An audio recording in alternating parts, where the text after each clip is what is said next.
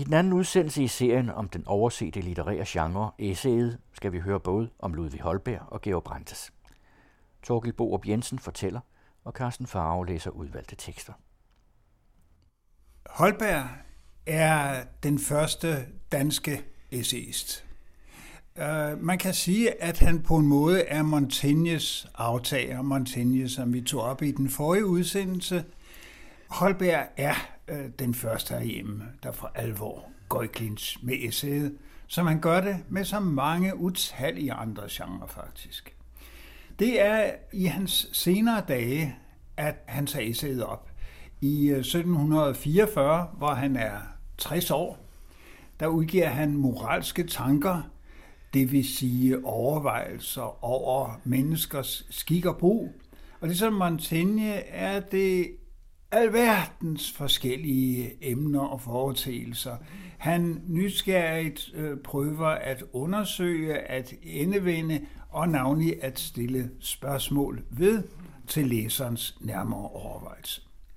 Vi vil nu kigge på et af disse essays, og jeg har valgt et, der handler om vores smag. Menneskets smag består mere i indbildning end i realitet. Mere i, hvad en ting siges at være, end hvad den virkelig er. Spæde børn er de rette dommere om smagen. Man ser dem fast alle at finde behag i mælk, frugt, sukker etc., hvoraf man må slutte, at deri er en naturlig angenemhed.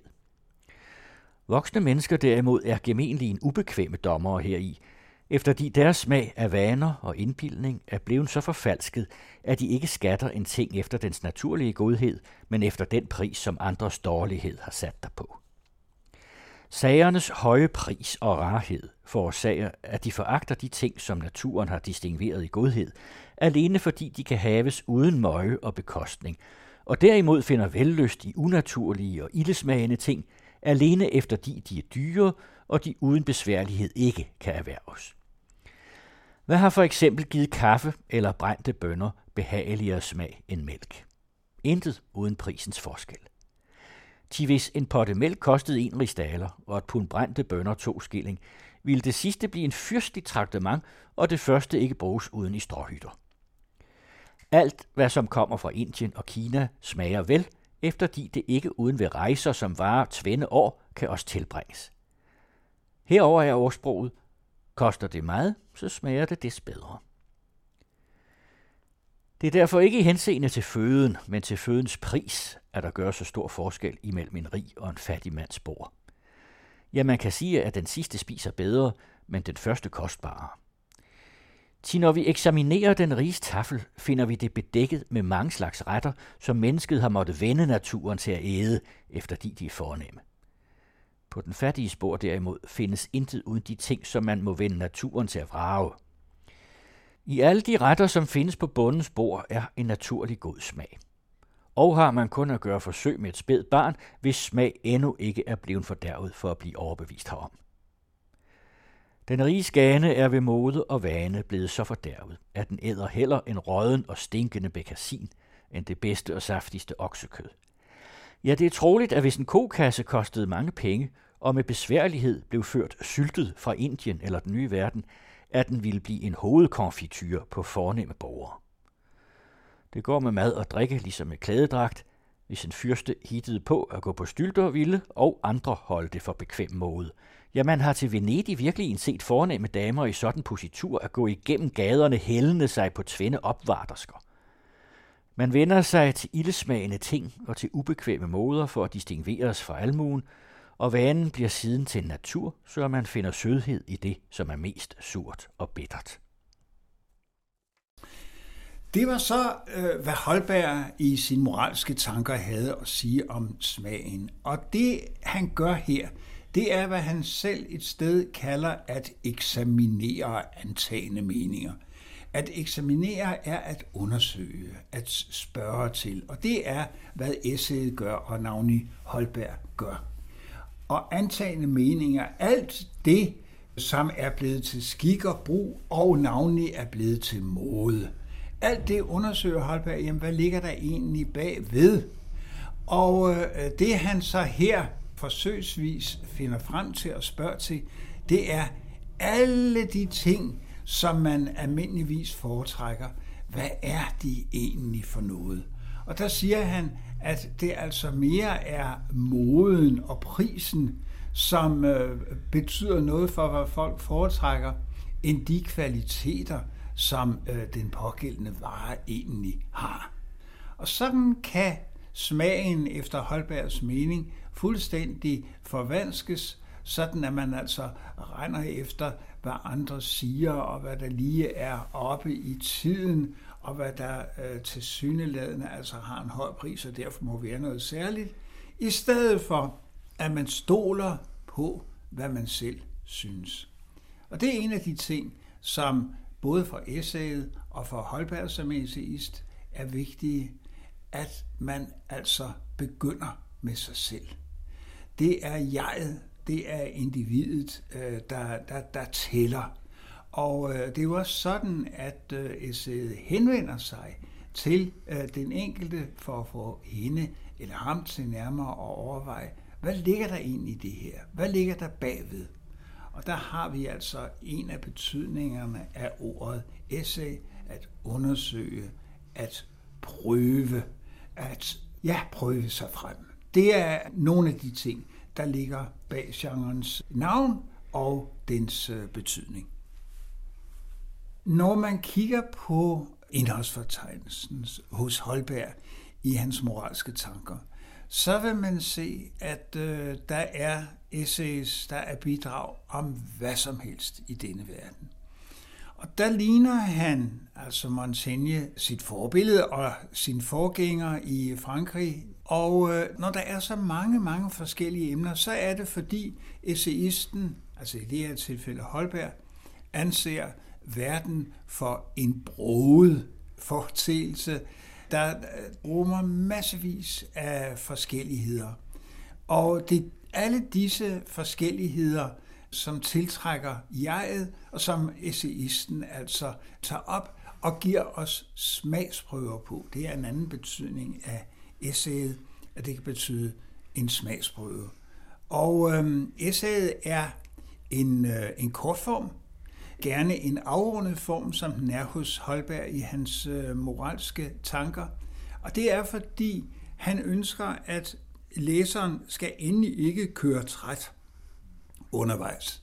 Det skal være sådan, at essayet kan læses i et stykke, at man så at sige øh, åndeligt talt kan sige haps, og så have det godt med det pågældende essay. Og derfor gør han jo også det i øh, det tilfælde, som vi lige havde fat på, og som vi fik læst op, at han vinder og drejer tingene, ser den fra forskellige sider, for at, ja, for at nærme sig fra forskellige synsvinkler, men i og for sig at indkredse tvangfrit, uden belæring, uden bedre viden, hvad det her nu er for noget, det med smagen. Holberg fortsætter sin essayproduktion. Det gør han så i sit aller sidste 10 år i 1750'erne. Og det er med øh, en række epister, som han kalder dem. Epister er breve. Og øh, Holberg fungerer, at det her er skrevet til en modtager. Det siger i sig selv noget om essayet. Det er personlige henvendelser, skrevet i øjeblikket til en velbekendt, som afsenderen, altså Holberg skribenten, står på lige fod med. For essayet vil som sagt ikke belære, vil ikke dosere, ved ikke, hvad der er rigtigt, går ikke regelret frem, men går gerne af krogveje, helst overraskende for den, der lytter eller læser, og på den måde helt svangfrit indkredser sit emne. Og det emne, som han tager op i den epistel, som vi vil give en prøve fra, den handler om omgang med bønder. Holberg var jo selv interesseret i landbrugsdrift, var også universitetets økonom, kan man sige, der tog sig af universitetets landbesiddelser. Han erhvervede sig også selv en stor ja faktisk to landejendomme, hvor i den ene stadigvæk er Holbergs museum, kunne man sige, Tersløse gård, nede mellem på Slagelse Sorø-kanten. Episten her handler altså om omgang med bønder.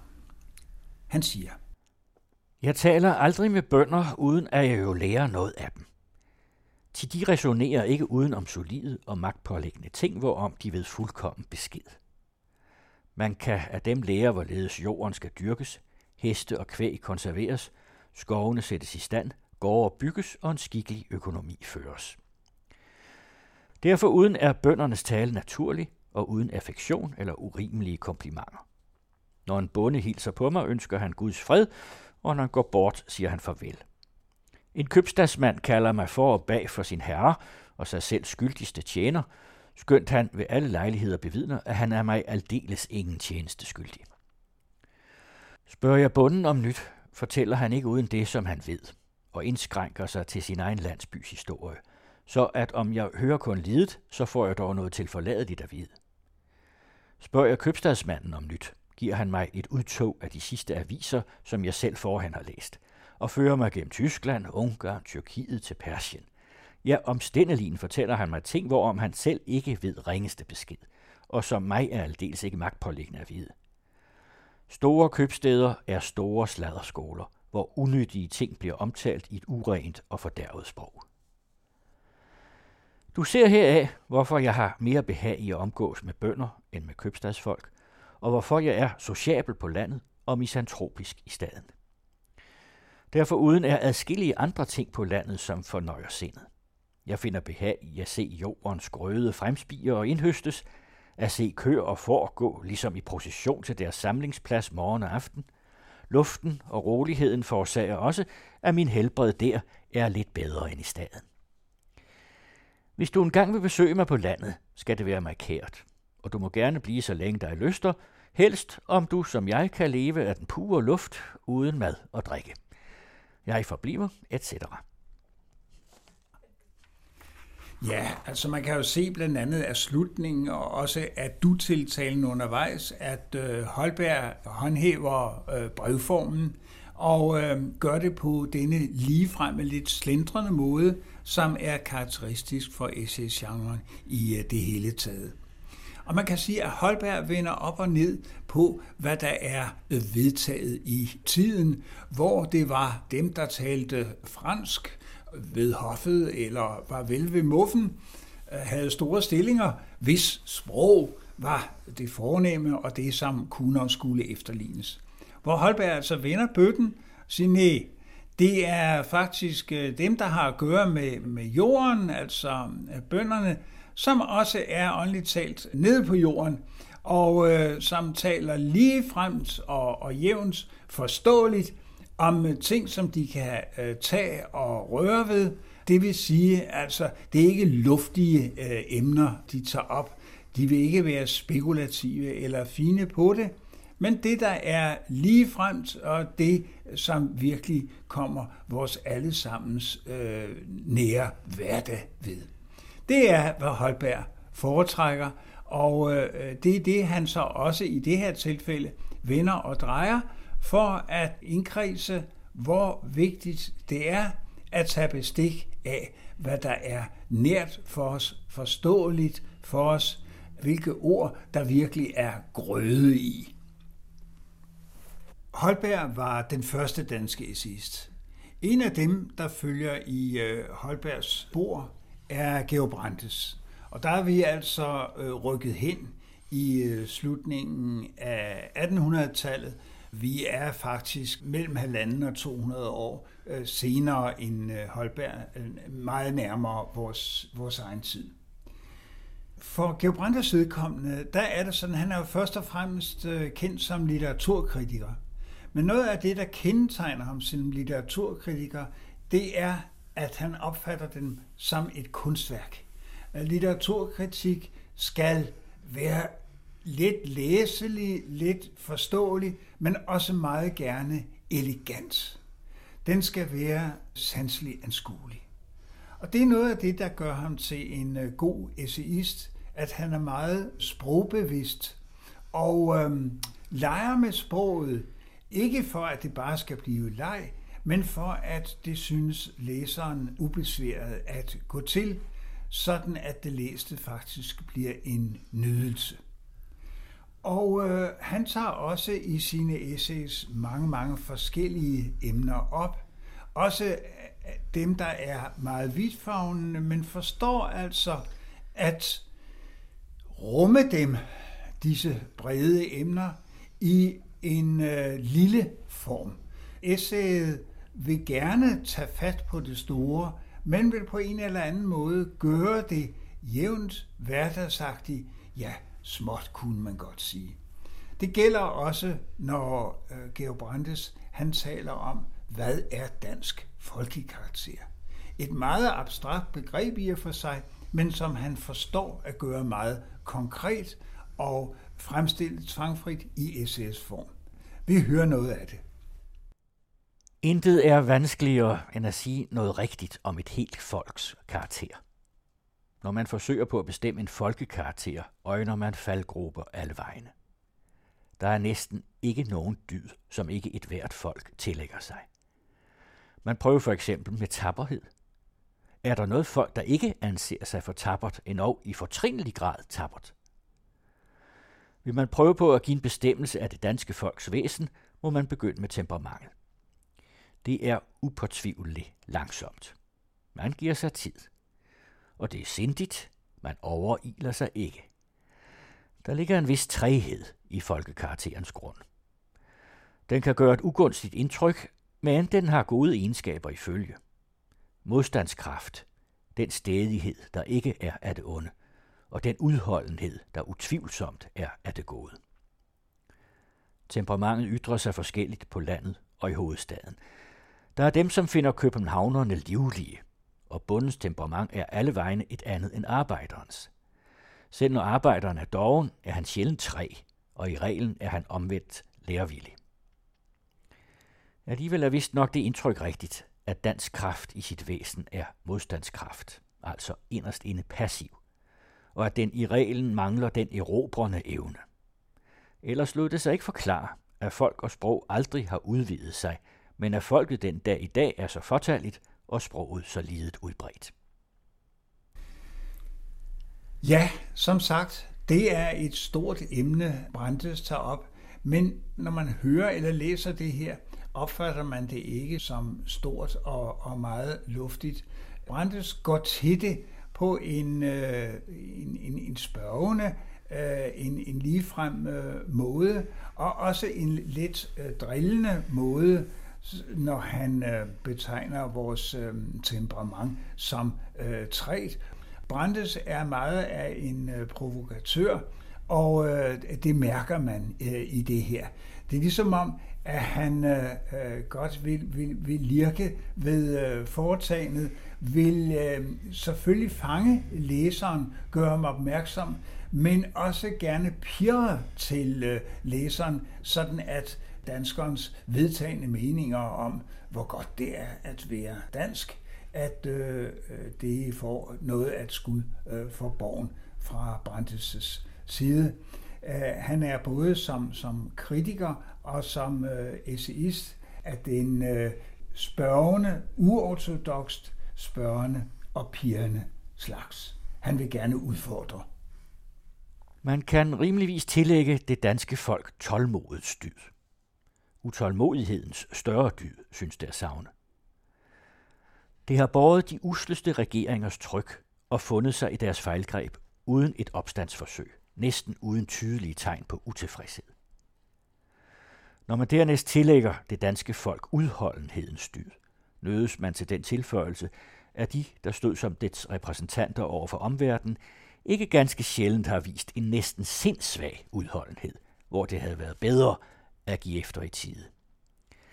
Danmarks krig mod England fra 1807 til 14 er et stort eksempel.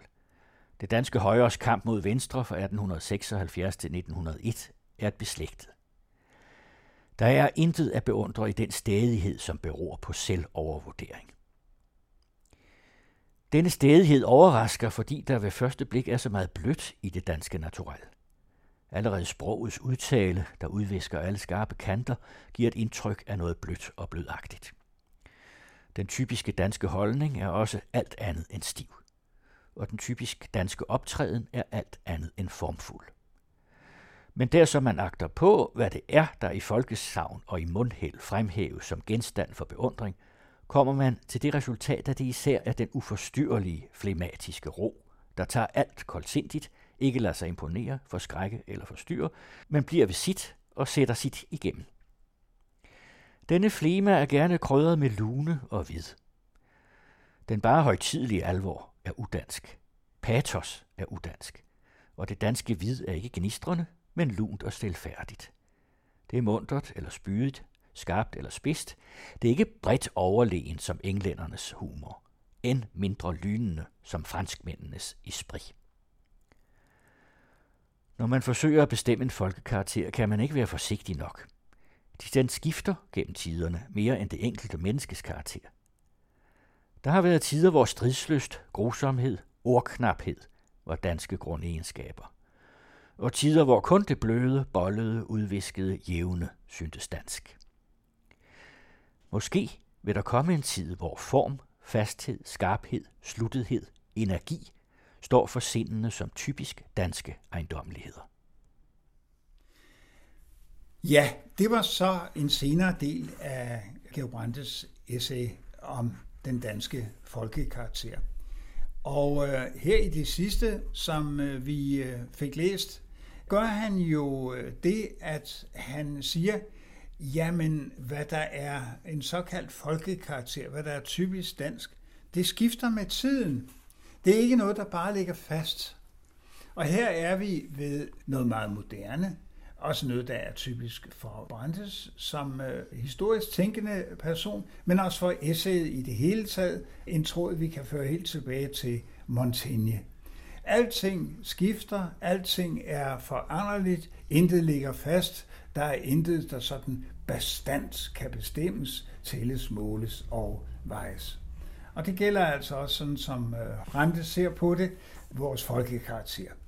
Og øh, det er vist øh, sådan, at han øh, slutter af med noget, som han godt kunne betragte som sin egen utopi, som sit ønske om, hvordan det vil gå. Der kan komme tider, hvor form, fasthed, skarphed, sluttethed, energi står for sindene som typisk danske ejendomligheder. Det er, hvad Brandes øh, ønsker sig. Skarphed, fasthed, sluttethed, energi. Det er også med energi, han går til øh, opgaven, vender og drejer den, ser det danske fra massevis af forskellige sider og forbinder ting, som man ikke normalt ville forbinde. Han taler om øh, vores øh, karakteregenskaber, taler om vores udholdenhed, om vores eftergivenhed, og fører det over i en sprogbetragtning, hvor øh, han øh, siger, at øh, det danske sprog og øh, det danske lune også har denne blødhed, eftergivenhed og smidighed, som øh, kendetegner vores handlemåde. Sådan mm, spacerer Brandes øh, utvungens, så at sige umærkeligt, frem og tilbage, Øh, ind og ud af emnet, for at øhm, øh, bevare dets øh, levende karakter. Det er noget af det, der kendetegner essayet også hos Georg Brandes, at gøre det, der tales om, levende, nærværende, håndgribeligt for læseren eller lytteren. Også for Brandes vedkommende er det sådan, at han gerne taler, appellerer til den enkelte for at øh, få ham eller hende i tale, og nærmer sig talesproget med sin jævne, til tider næsten joviale façon. Det var nu afdøde Torkel Borup Jensen, der fortalte om essayet, og det var Carsten Farve, der læste udvalgte tekster.